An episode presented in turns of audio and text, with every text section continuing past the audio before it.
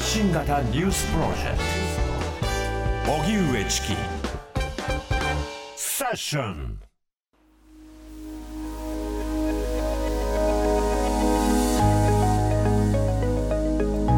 今日のテーマはハマスとイスラエルの戦闘で死者は4000人超に。人道危機のガザ地区。地上侵攻まで間もなくかです。イスラエル軍とパレスチナ自治区ガザ地区を実効支配するイスラム組織ハマスの軍事衝突で今月7日以降双方の犠牲者の数は4000人以上となりました。こうした中イスラエル軍は14日夜ガザ地区への地上侵攻に向けた準備が整ったと発表。イスラエル軍はガザ北部の市民に対し南部への退避を呼びかけていますが短時間での退避は事実上不可能で大規模な地上侵攻が始まればさらに多くの民間人の犠牲が出るのは必至です。国連によりますとパレスチナのガザ地区では少なくとも100万人が自宅を追われるなど人道危機が深刻化。水や食料燃料の供給も途絶えており国連はガザ地区のすべての病院の備蓄燃料があと24時間程度しか持たない見込みだと警告しています。こうした中アメリカのブリンケン国務長官は再びイスラエルを訪れ人道回廊の設置などについて協議する予定です。イスラエル軍によるガザ地区侵攻が迫る中改めてこれまでの経緯を含め現地の情勢について専門家と一緒に考えていきたいと思います。では本日のゲストをご紹介します。まず、えー、静岡県立大学国際関係学部講師の山本健介さんです。リモートでご出演いただきます。山本さんよろしくお願いいたします。よろしくお願いします。お願いしますえー、山本さんのご専門は中東地域研究国際政治学で主にパレスチナ問題を中心に研究なさっています。主な著書に聖地の紛争とエルサレム問題の書相があります。山本さんには今年の7月にイスラエルがジェニン難民キャンプに大規模攻撃を行った際特集コーナーにて解説をしていただきました。それから大きな動きがありました。今回のハマスとイスラエルの衝突山本さんはどのようにご覧になってますか？はい、えっと、背景という点でいきますと、やはりガザ地区をめぐる窮状というのは、あのまあ、今回のえっと、このようなハマスとイスラエルの衝突の、まあ、直接的なきっかけというよりかは、もう断続的に問題として、えっと、ここ10年、15年ほどですね、え常に問題視されていることかなというふうに思います。まあ、そのような、え前提があるという上でですね、もう少し直近のお話でいきますと、先ほども研究いただいたように、私があの前出演させていただいた時は7月でしたが、はい、えー、ジェニンというヨルダン川西岸地区の町の、えっと、難民キャンプにイスラエル軍がまあ侵攻して、これまでよりも非常にこう苛烈にですね、えー、まあ、テロ組織に対する、えー、報復と称して攻撃を行ったということがありました。うん、えー、そのような形でもわかるようにですね、ここ数年、こう、えっ、と、ガザ地区を含むですね、パレスチナ自治区全体において、やはりこう、イスラエルとの間での軍事的な衝突、まあ実際にそれで死者がたくさん出たり、怪我人がたくさん出たりするということが、非常にこう、まあ、あの、目に見える問題として、やはりこう、死者数という形で、えっ、と、非常にこう、多くのパレスチナ人にとっても、えっと、こう、まあ、あの、深刻化するイスラエルとの対立というのが如実に現れている、そういう状況が、あの、やはり、えっと、より近いところでは、あの、こう、ハマスのまあ、えっと、攻撃というものを促す一つの、えー、きっかけになっていたのではないかなというふうに考えています。うん。まあ、突然、あるいは唐突だというふうに多くの方は受け止めたかもしれませんが、その前にはもう長らく続くような対立というのがあっての今回の、まあ、衝突ということになるわけですか？そうですね。えっと、やはり、こう、直接的なきっかけで、まあ、えっと、例えば何週間前、何日前といったようなところのきっかけは非常に見つけにくいところが、えっと、正直な部分でして、えー、なので実際にこう、えー、私どものような専門家にとっても、多くの場合は非常にこう、驚きを持って、えっと、受け止められた部分かなと思いますし、うん、えっと、当初から言われているように、確かに、えっと、50年前ですか、第4次中東戦争の時にも同じようなタイミングで、えイスラエルの、まあ、え休日を、えっ、と、まあ、利用したような形での奇襲攻撃というのはあったわけですけれども、はい、パレスチナ人の視点から見て、その日に合わせたというようなところは、おそらくそれほど大きな意味は込められていないのではないかなというふうに、えっ、と、考えています。その当時の、え第4次中東戦争と言いますのも、エジプトとシリアの奇襲攻撃というふうな形がメインであって、はい、パレスチナ人はそれほどこう直接的に戦闘に参加したっていうような、こう、強い思い入れのあるような歴史的事件ではないんじゃないかなと思いますので、うん、そういう観点で言っても、タイミングという面では非常にこう、あの、イスラエル当局を含め、私たちのような、えっと、研究者にとっても非常に驚きを持って、こう、受け止めているところであります。うん。あくまでこのタイミングは日程的な意味合いというよりは、まあ、相手側が、まあ、その、まあ、抵抗が薄い、あるいは防衛への意識が薄いタイミングを狙ったものだ。まあ、準軍事的な意味合いだと見ていいんでしょうか？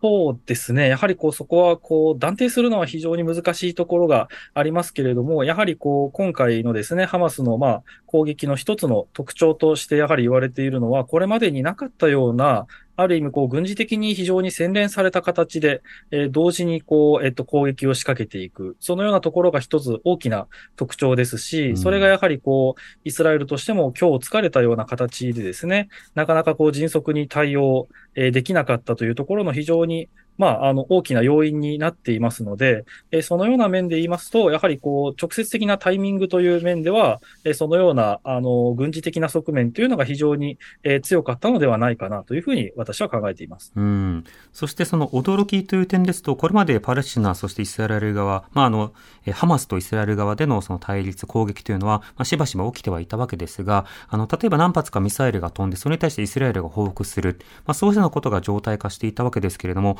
今回はその、まあ、ミサイルの数が、まあ、多いということに加えて、地上に、まあ、進出して、しかも人質を取ると。それに対してイスラエル側が大きな報復の準備を、まあ、しており、それを私たちは目の当たりにしているという点が異なる点かなと思います。山本さん、この点はいかがでしょうか？そうですね。そこは、やはり、あの、しばしば例に挙げられるものとしては、イスラエル軍とハマスの対立というか、軍事衝突というものは、2008年から9年のものであったり、2012年のものであったり、2014年のものが、やはり直近、あ、えっと、その後にですね、2021年のものもあります。すいません。えっと、そのような形で、えっと、数回にわたって、イスラエルとハマスの間での軍事対立、軍事衝突というのは、えー、見られてきたわけですけれども、えー、先ほどおっしゃっていただいたように、に、やはりこの、えっと、2014年のケースを除いてですね、イスラエル軍は、えっと、ガザ地区に地上軍をこう展開するっていうことは行ってきませんでしたので、うん、え基本的には空爆で、えっと、こう、ハマスの軍事能力をまあ、ある種一時的に削ぐというふうな形で、えー、組織としてのハマスを完全に全滅させるというよりかは、えっ、ー、と、向こう何年か、えー、攻撃できないように軍事的な拠点を潰しておくといったような感覚で、え攻撃を行ってきた。まあ、いわば空中戦がメインだったわけですけれども、そんな中、えっと、ハマスとしても、えっと、陸上から、こう、えっと、まあ、イスラエル領内に侵攻していって、イスラエル人を、えっと、まあ、殺害したり、拉致したりというふうなことを行っているというのは非常に、え新しい展開だなというふうに感じられますし、イスラエルとしても、まあ、まさにそれに呼応するような形で、これまではあまり選択してこなかった、このまあ、地上侵攻というものをかなり、えっと、まあ、現実味を帯びたような形で今準備している状況があるというところが、あの、やはり、あの、非常にこう、えこれまでと違う点かなと思います。うん。これまでとの、まあ、違い、そして歴史的な経緯を簡単に説明していただきました。もう一方、ゲストの方に参加していただきます。はい。はい、えー、現代中東政治がご専門、慶應義塾大学法学部教授の西田愛子さん、リモートでご出演いただきます。西田さん、よろしくお願いいたします。ろしくお願いします。はい、お願いします。えー、西田さんのご専門は移民難民研究中現代中東政治です。イスラエル・パレスチナ紛争とそこから生まれた難民問題を起点にシリア難民やイラク難民を含むアラブ系の人の移動の研究に取り組んでおられます。主な著書に移民・難民のシティズンシップなどがあります。はい。あの、西木田さんには先週、たびたびセッションに出演していただいて、はい、この問題を説明していただきました。はい、そうでした。私もその様子をあの海外でポッドキャストで拝聴していたんですが、はい、とてもクリアにしかし歴史的経緯も含めて説明してくださっています。はい、で、あの、西木田さんに改めて伺いたいんですが、今回の衝突の経緯、どこを基準に振り返るかというところもあると思うんですが、その経緯についてはどういった点に注目されてますか？そうですね。あの、経緯というのは、あの、突然始まったという点は、やはり山本さんがご指摘された通りだと思うんですね。で、これはおそらく、あの、まだ、あの、明らかにされていないですが、まあ、何ヶ月もかけてハマス側、ハマス、ハマスと言いますが、今回他にも武装勢力が関与していますの、うん、が、何ヶ月もかけておそらく準備をしていたもの。うん。西木田さんとの、あの、えー、音声が。電波がはい、あの、ちょっと、あの、こちらの方で、え技術的なやり取りをしますので、西村さん少々お待ちください。はい。すいません。伝わったかと思います。わ、かりました。はい。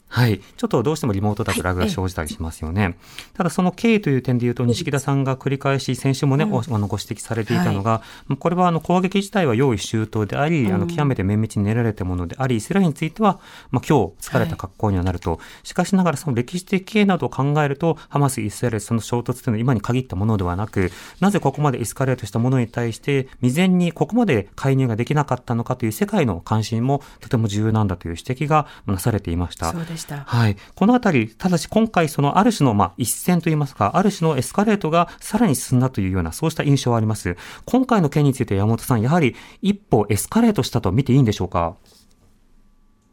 そうですね。あの、私としましては、えっと、基本的には、あの、先ほどこう申し上げたようにですね、えー、大きくあの振り返るものとしては、イスラエルとハマスのこれまでの、えっと、軍事対立というものを基本的にこう振り返っていくわけですけれども、特にイスラエル側の死者数という観点で見た場合には、私、これまだ、あの、まあ、自分のこう、えっと、感覚の段階ですけれども、これはむしろ今までに行われてきた国家間戦争である中東戦争とかですね、あるいは1982年に行われたレバノン戦争とか、そういったようなものと比べる、そういうふうな規模のものになってきているのではないかというふうに考えます。それは、あの、イスラエル軍の作戦という面で見ても、さらに先ほど、えっ、ー、と、西木先生がおっしゃっていただいたようなハマス側の準備という点においても、これまでの軍事対立よりもより一層深いですね。まあ、あの、こう、言葉遣いとしては、もっとこう、戦争というふうなニュアンスが非常にこう、は、あの、はっきりはまるような、えそういったような、あの、こう、大きな出来事として、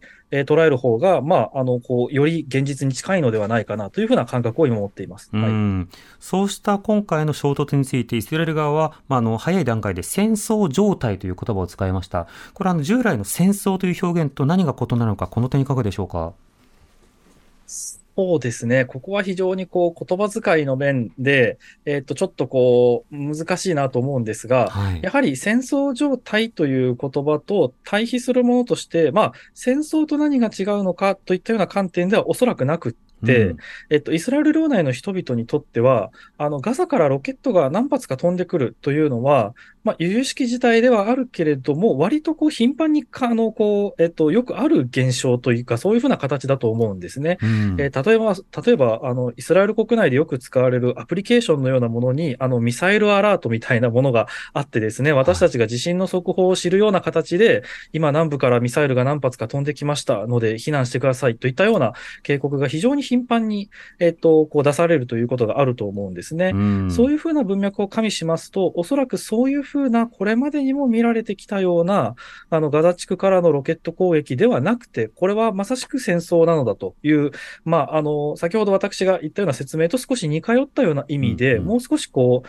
深刻に皆さん、捉えましょうというふうな形で、えっと、ある種イスラエル国内のいる人たちにもですね、はい、えっと、例えば食料の備蓄であるだとか、今回実際にあったようにこう予備兵をあの招集するであるとか、まさにこうそういうふうな戦争状態にこれから入っていくかもしれないですっていうふうな、こう、まあ、あの、アピールというか警告というか、そういうふうな意味合いがあったのではないかというふうに私は見ています。なるほど。その場合の戦争という言葉なんですが、これはあの、国家間戦争とはまた少し異なる面があると思うんですね。というのは、今回ハマスと加えていくつかの軍事組織をターゲットにしているものに、えー、民間人を巻き込むというような格好になっている。しかし、パレスチナ全体を攻撃しているわけではないということをイスラエル側も説明をするという状態。これについては改めていかがでしょうか？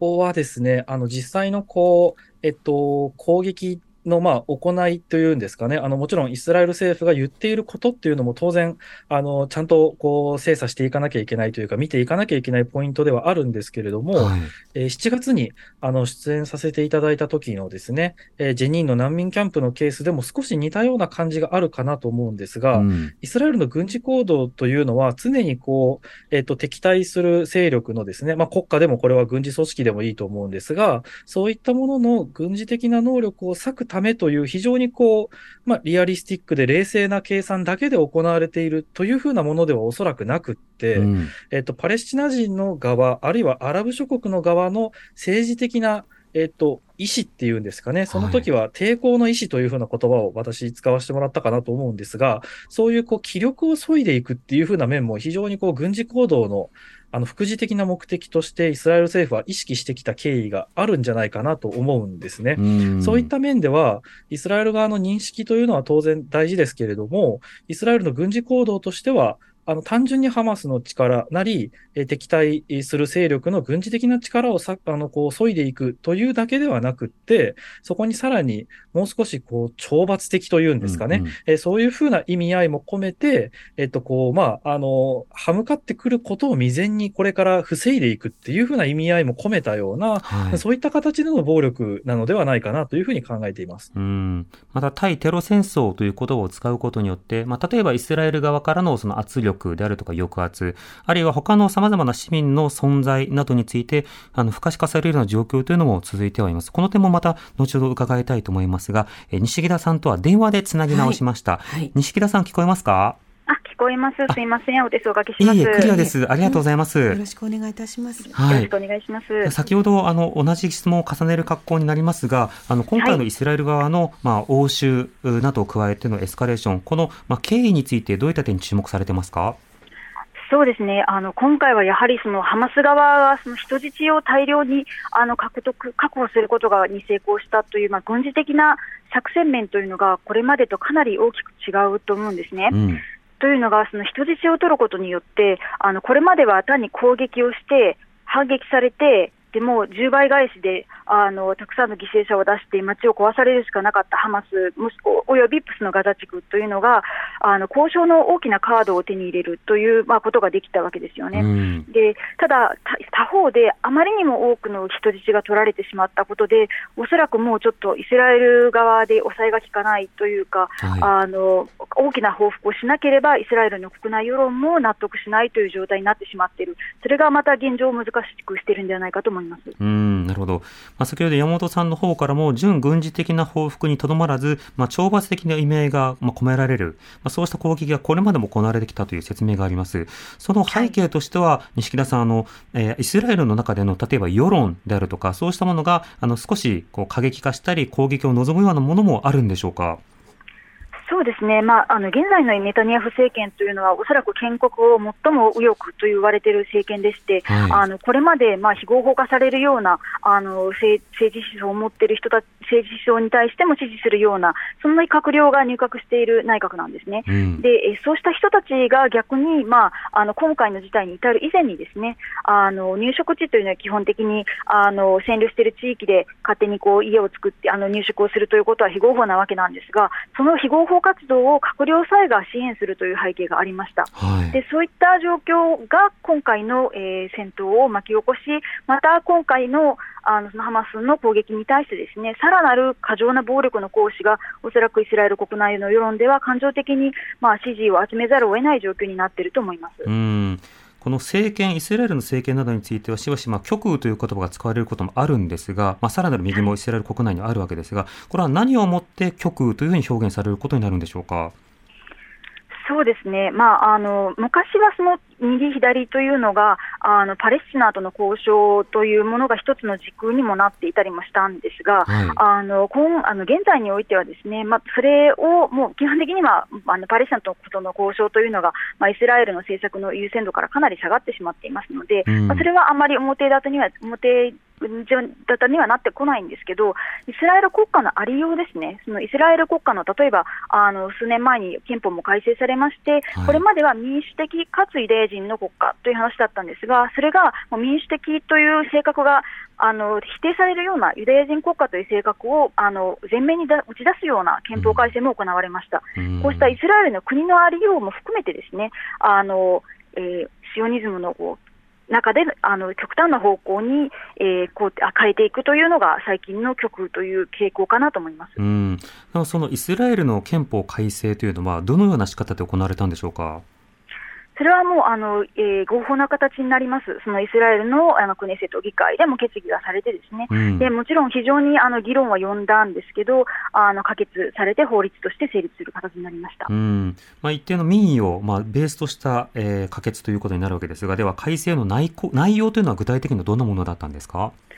そうですね、あの例えばその大きな点であのアラブ系の議員から反発を受けたのは、まあ、民主的かつユダヤ的国家ということで、あるいあの、まあ、イスラエル国内にはその、えー、25%とと言われるそのアラブ系の議員も存在するわけですね、あの、はい、アラブ系の国民も存在します。なので、例えばそのイスラエル国内では、えー、これまでそのヘブライ語、ユダヤ側が使うヘブライ語と、えー、パレスチナ側が使うそのアラビア語というのがこう両方、えー、公用語になっていたわけなんですが、うん、そのアラビア語が公用語から外されるということも、その新たな、えー、法律改正によって実現されることになりましたうんなるほど、そうすると、まあ、露骨にこうま、ある種、ユダヤナショナリズムのような格好で成長していったということになるわけでしょうか？そうですね、ユダヤナショナリズムをもうあの露骨に強調する形に国の性格性格を変えていくということになると思います。うん。そうしたのさなかで今回の攻撃を受け、さまざ、まにこう反発もイスラエルで高まっているような状況ですが、人質というのが一つの今回のファクターになります、要素になります。あの人質というのは、はい、あの西木田さんあの、イスラエルにとってはどういった意味合いを持つようなカードとして使われることになるんでしょうか？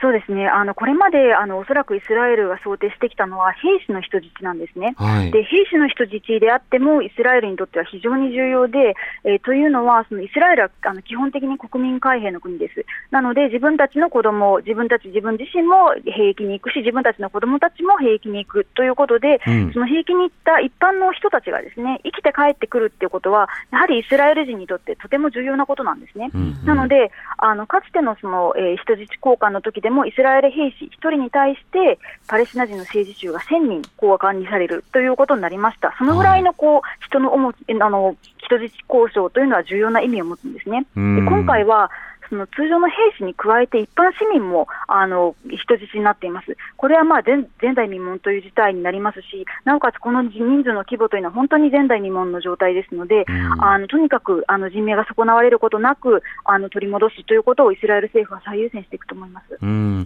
そうした中、その地上侵攻がどうなっていくのかということも一つ大きく注目されています。このあたりはまた伺って、後ほど伺いますが、あの山本さんに伺います。今、あのパレスチナの方々、とりわけそのガザの方々は、非常にこう物資、インフラなどもですね、脆弱な状況の中で今封鎖されるということになる。つまり、あの、明日、明後日生きていくことも難しいという状況が今まさに生まれているわけです。こうした中、イスラエルはガザ地区北部の人々に対して南部に退避しろと。まあ、これはあの今後の作戦の事前のクリアリングも兼ねてのまあ勧告ということもあると思うんですが、まずパレスチナの状況がどうなのか、そして退避が可能なのか、山本さんいかがでしょうか？と、あの、この、えっと、インフラですね、えっと、電力なり、えっと、水道なりというものがもともと脆弱だということは今も言及いただきましたが、えこれは2006年に、えっと、ハマスがですね、パレスチナ自治政府の議会選挙で勝利した以降ですね、えっと、まあ、ハマスがガザ地区を、え統治するようになってから行われている、いわゆるガザ封鎖というふうにして、日本語でもたまに、こう、言葉として、えっと、聞かれるものになっていますが、それによってですね、えっと、しばしば起こってきた問題であって、今回もちろんですね、え完全にそのインフラの機能を全部カットしてしまって、えっと、まあ、あの、軍事侵攻に備えるというふうなことがイスラエル政府も、えっと、表立って行っているわけですが、えこれまでもですね、この、えっと、十何年にわたってですね、えー、あの、ガザに住むパレスチナ人からすれば、こう電力が、えっと、まあ、計画停電のような形で、えっと、一時的に使えなくなるとかっていうふうなことは頻繁に起こってきましたし、えっと、水道という面で言いますと、あの、多くの場合、こう、指摘されているのが、あの、こう、水道水として使われているものとかの質があまり良くないとい。うふうなことで、はい、えっと、こう、塩分がですね、まだこう、完全に取れてないような形で、え水道水として使われてしまうと、え当然それを飲む子供たちであったり、まあ、大人もそうですけれども、栄養状況に非常に問題が出てくるというふうなことが、これまでも言われておりました。そのようなものが非常にこう、軍事侵攻というものというか、陸上の、えっと、このまあ地上軍の侵攻というものを視野に入れた形で、え極端にこう、えっと、ぎゅっと凝縮されて、えっと、行われているというのが実態だと思いますので、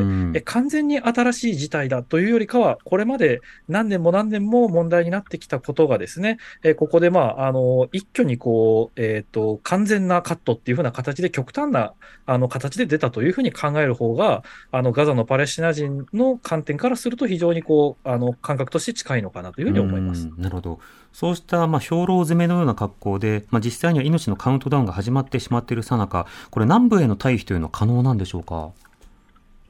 こちらですね、えっと、北部から南部に、えっと、場合によっては人口の半分ぐらいが対象になって移動してしまうんではないかというふうなことが言われていますが、うん、テクニカルな面で言いますと、まあ、あの、かなりこう、家庭ごとの状況にも非常によると思うんですね。例えば小さな子供がいるであるとか、はい、まあ、おじいさんおばあさんがいるであるとかっていうふうな場合には非常に、あの、困難になると思います。うん、あの、ガザ地区もちろん、あの、電車とかそういうものはないですので、えっと、みんな基本的には車がある人は車で、そうでなければ、まあ、歩いてなり、まあ、えっと、荷車車を持ってというふうな形に、えなっていくと思うんですけれども、それ自体非常にこう、まあ、人道的な観点から言いますと、強制的な移住を迫るというふうなことに、えー、となってくると思うので、はい、えー、とまさにこう、私たちが同じようなことを今日本で言われても非常に難しいかもしれないようなことを、えー、とそのようなもともと脆弱なインフラのもとに生きている人たちに強いているというところがありますので、そういう観点では、まあ、家庭によってはもう事情として無理だというふうなことも、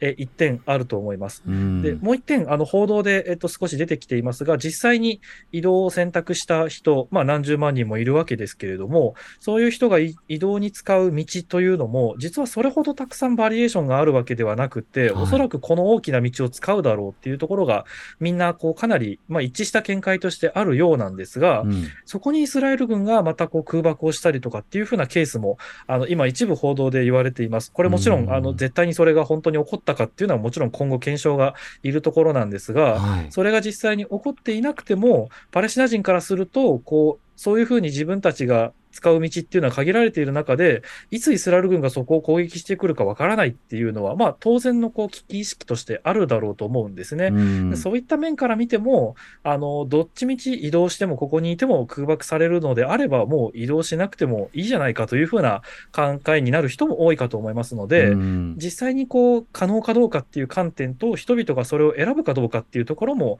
合わせてやはり議論しなければいけないのではないかなと思います。なるほど。また移動というと、その物理的な側面にも注目をされますが、一方で移動した先には、新しい居住、新しい生活というものが守られるのか、うん、それが非常にこう心もとない中で移動しろとだけ言われても、先行きが非常に不透明な状況になるわけですね。でそうした中で、エジプトとの境界であるラファ検問所が開通するのではないかという見通しが出ています。まあ、エジプト側の反応というのも気になるところですが、山本さん、この点はいかがでしょうか？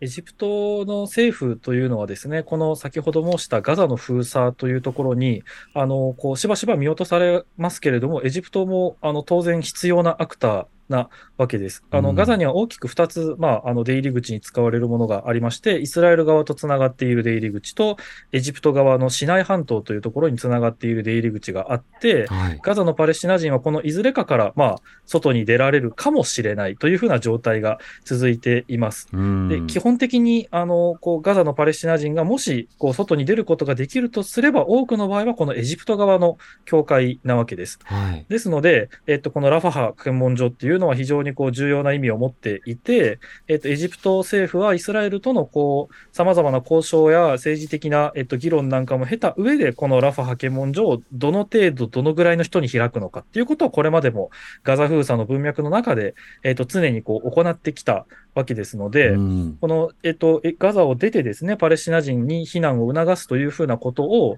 エジプト政府にもちろん、あの、こう、まあ、イスラエル側としては言うわけですけれども、エジプト政府は自分で何でも決められるというふうな状況にあるわけでは当然なくって、はい、そこはイスラエルと相談した上で、このラファ派遣文書の開閉について決めるっていうふうな状況になってくると思いますので、エジプト側にはもちろん、あの、こう、パレスチナ人がたくさん入ってくることによってですね、例えばシナイ半島というところは、あの、イスラム過激派と呼ばれるような勢力が一部、あの、こう、えっと、活動していたりもするエリアですので、エジプトとしては国家の安全保障としても非常に重要な場所なんですが、うん、そのようなエジプト側の見解だけではなくて、そこはイスラエルとも当然、あの、エジプトが合意した上で、ラファ検問所の、あの、こう開閉といいますか、どのぐらい誰に開くのかっていうふうなことが決まってくると思いますので、エジプトだけで単独で何か決められるというふうな状況ではないのかなというふうに思います。なるほど。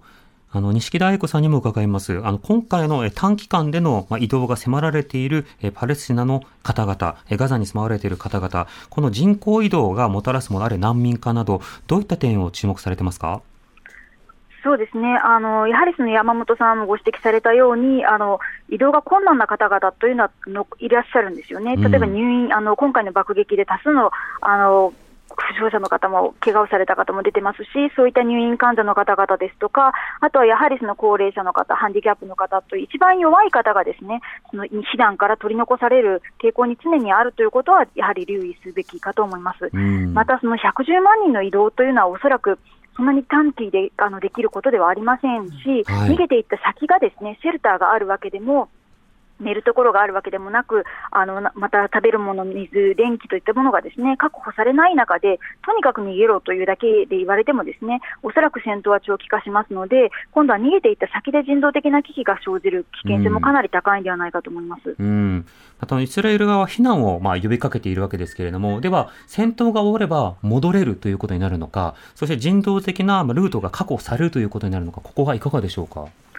そうですねあの戻っ出ると、戻って良いということはあの、まあ、考えられなくはないですが、ただもう今回はおそらく北部を徹底的に爆撃すると思いますので、おそらくもう普通に住むこと、あの住居があの形として残ったりとか、街が形として残る、残らないかったところまでですね破壊される可能性も高いんですね、うん、でインフラ等もさらに破壊し尽くされると思いますので、もう戻ったところで住む場所がないというような状態になってしまう可能性が高いんではないかと思います。うん。そうすると、当然ながら、あの避難した先の南部のところにとどまるか、ある種難民化するか、あのそうしたことになりますが、その見通しはどうでしょうか？そうですね、その難民化するということは、まあ、あの可能性としてあり得るんですが、まあ、それは国境が開かれた場合ですね、うん、でエジプトがその入れたがらないのは、おそらくそこが一番あの関係してきているのかなと思います。あのエジプトで例えばですねあの、えー、今回もブリンケン国務長官が行って、その交渉していますが、あの受け入れるという話になったとしても、ですねあのエジプトに一度入ったパレスチナ難民が、その故郷があのボロボロに破壊し尽くされた後に、エジプトにずっといることことになってしまう可能性もあるわけですね。はい、そうすると、あの難民状態があの長期化してしまうと、受け入れ国にとっては負担である。まあ、実際その例があのレバノンのパレスチナ難民のような例があるわけですので、まあ、そういった難民化した場合の長期化する難民の問題というものも、あのやはり考慮に入れるべきかと思います。うんそうした中、あの、地上戦も含めて大規模攻撃がこれから行われるのではないかというふうに言われていますが、この点がどうなるのか引き続き伺っていきたいと思います。ひろみ南部。発信型ニュースプロジェクト。発信型ニュースプロジェクト。セッション TBS ラジオキーステーションに生放送でお送りしています。発信型ニュースプロジェクト、荻上チキセッション。今夜の特集は、ハマスとイスラエルの戦闘で死者は4000人超に、人道危機のガザ地区、地上侵攻まで間もなくかというテーマで、えー、リモートで静岡県立大学国際関係学部講師の山本健介さん、そしてお電話で慶應義塾大学法学部教授の西木愛子さんにお話を伺っています。お二人とも引き続きよろしくお願いいたします。お願いします。さて、イスラエルによる大規模な報復、地上侵攻まで間もなくではないかというふうに言われていますが、あの、様々な国がこれに対してま冷静になるように呼びかけてはいるという状況になります。山本さん、まずこの地上侵攻なども含めた大規模報復というのは、もう不可避なのか、それとも政治的交渉はまだ継続しうるのか、この点いかがでしょうか？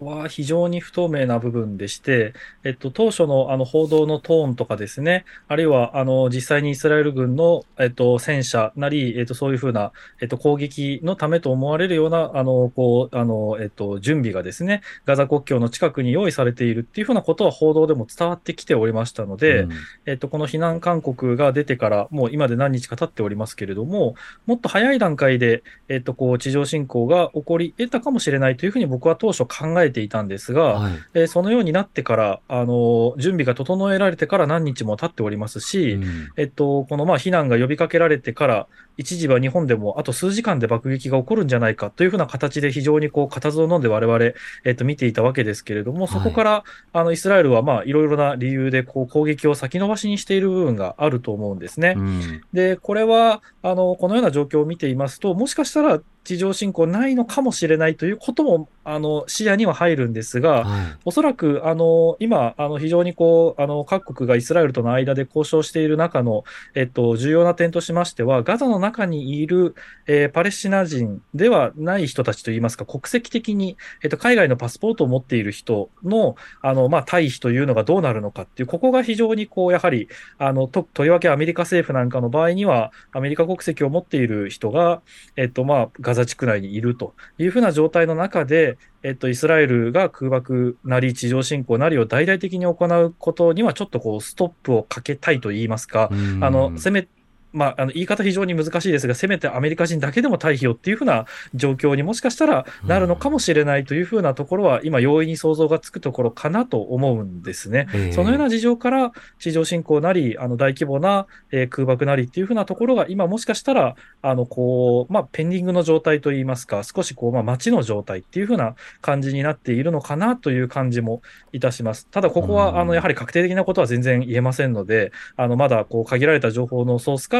あの私たちちもこういろいろ推論を立てていくしかない部分ですけれども、実際、あの諸外国にとっての関心というのは、やはり自国民の安全というところもあのあるんではないかなというふうにあの思いますので、あのそのような複合的な理由からですね、イスラエルもまだあのこうタイミングを測っているというふうに見ることもできるかなと思います。なるほど。西田さん、今後の大規模侵攻などについてはいかがでしょうか？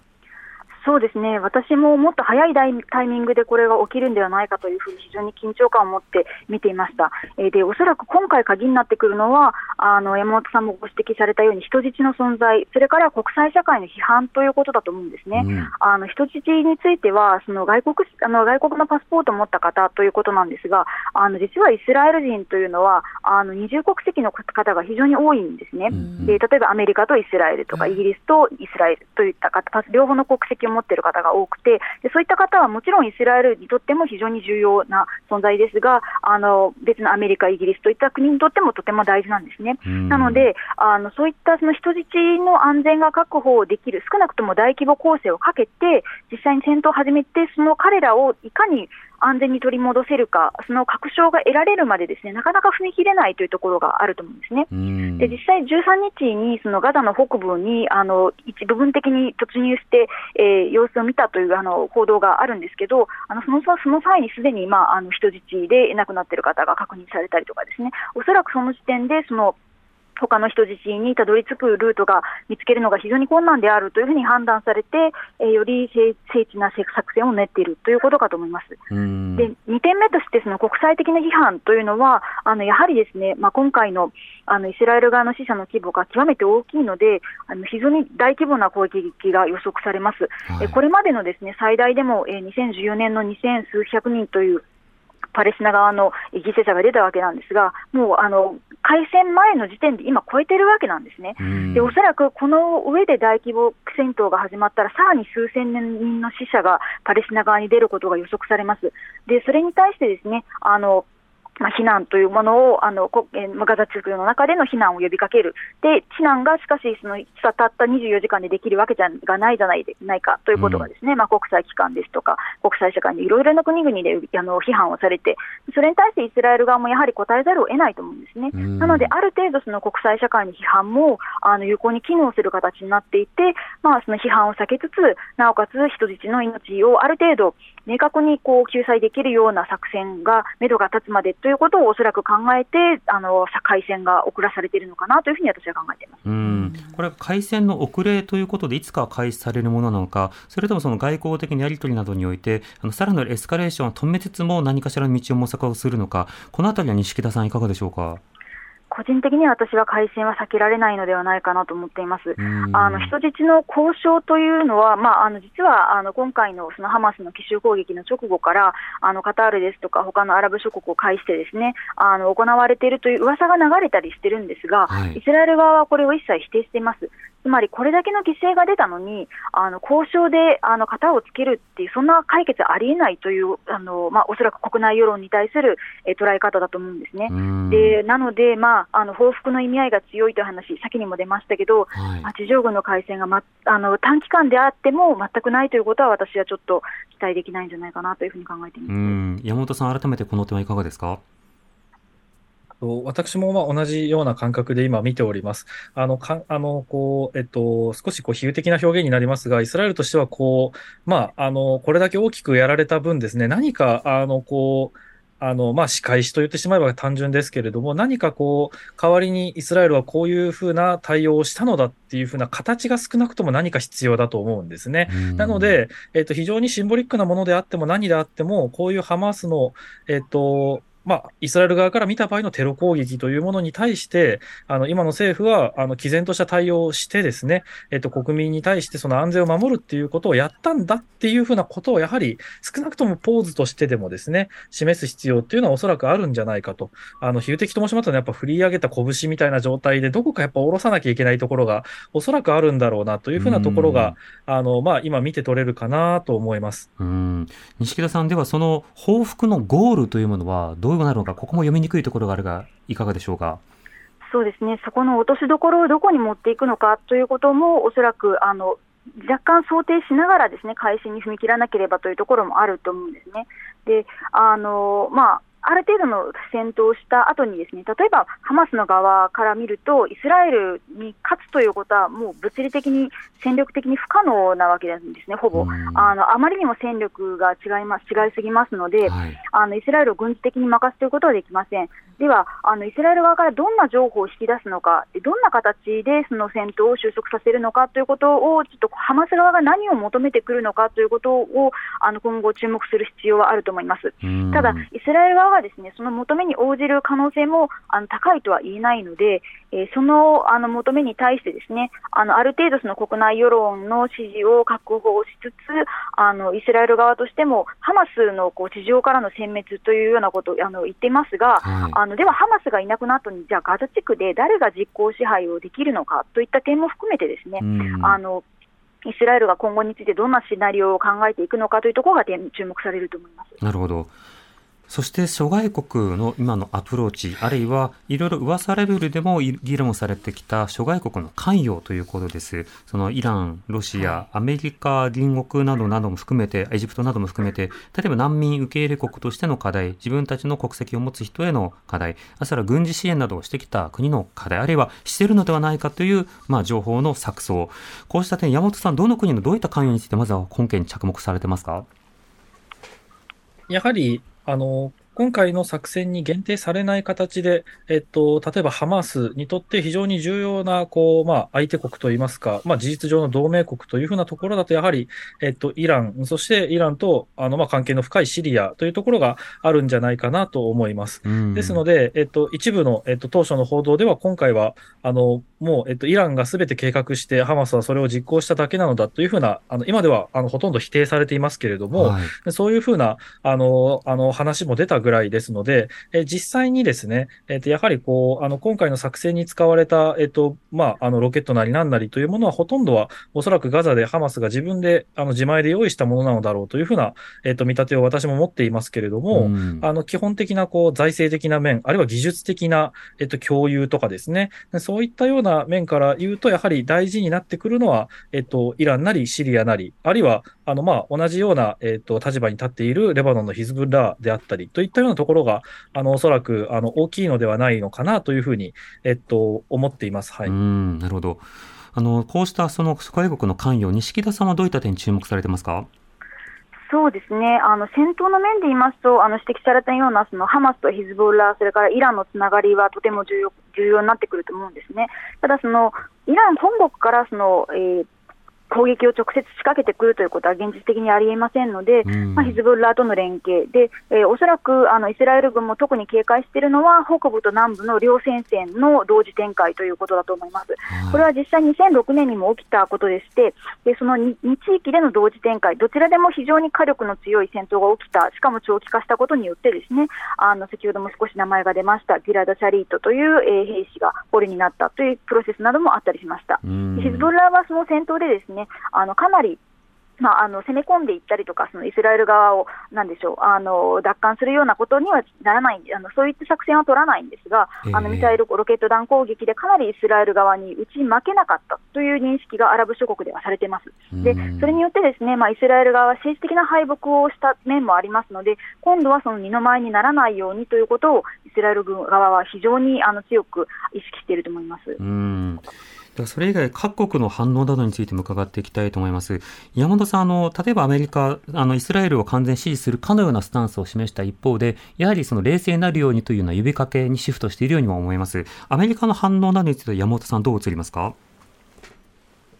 そうですね。当初は非常にあの、えっと、イスラエル支持というところをですね、イスラエル政府の立場に立ったあの立場っていうのを非常にこう明確に示していたところがあったかなと思います。ただ、まあ、これまでのあのガザのハマスとですね、イスラエルの戦闘というところでも、え基本的にアメリカ政府というのは、あのイスラエルのまあ自衛権というものがあの尊重されるべきで、イスラエルはまあ自衛権があるのだっていうふうなところを非常にこう、あの、えっと、いつでもですね、えっと、重視するような発言を繰り返していましたので、うそういう観点から言いますと、えっと、アメリカがイスラエル側の立場に立つ、イスラエルに寄り添う姿勢を取るというのは、あの、それほど、まあ、あの、ものすごく意外なことということではないんじゃないかなと思います。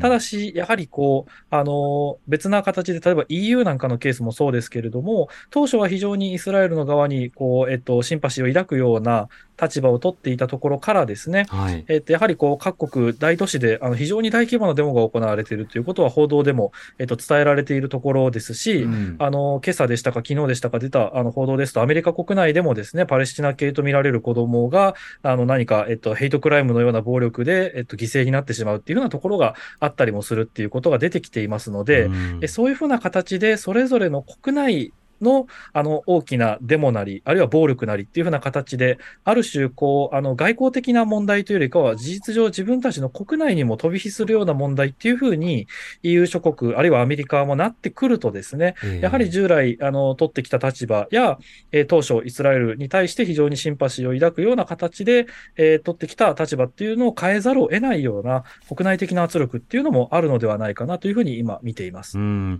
まあ、イスラエルの軍事攻撃に対する評価というのはいろいろ分かれるところもあるかと思います。各国によって判断が分かれるところはあるかと思いますが、はい、一方で、それによって生まれる民間被害者及び今後の情勢不安、さらには多く生まれるだろう移民難民の増加、はい、こうした点についての各国のスタンスある注目などは西田さんいかがでしょうか？そうですね、そういったまあ人道危機というものにかなり注目が集まってきていると思います。うん、であの興味深いのがその、例えば EU の反応でして、え当初はですねあのイスラエルに対する攻撃を非常に批判して、そのえパレスチナ側に対する支援を一時停止するというあの表明までされたんですね、はい、それがすぐに撤回されまして、え逆にその今度はパレスチナ側、ガザ地区に対して3倍のあの支援を送るというあのふうに変更されました。うん、これはですね当初のその、え支援停止というのは、おそらくこれまで継続されてきたあのハマスをテロリストというふうに指定して、そのテロリストによる攻撃を批判する、その流れに沿ったものだったと思うんですね。でそれに対してあの、イスラエルによる大大規模攻撃というのがかなり噂される中で、ですね深刻な人道危機がガザ地区で起きるんじゃないか、そんな大量の難民が生まれることになるんではないか、その懸念がですねやはり逆にその支援の増悪ということに結びついていると思います。うん。そうした中で、その日本も含めてさまざまな支援が必要だと思います、錦田さん、今後、あの大規模侵攻の在り方などを含めてシナリオを読めないところがあるんですが、少なくとも人道レベル、支援レベルでは何が必要でしょうか？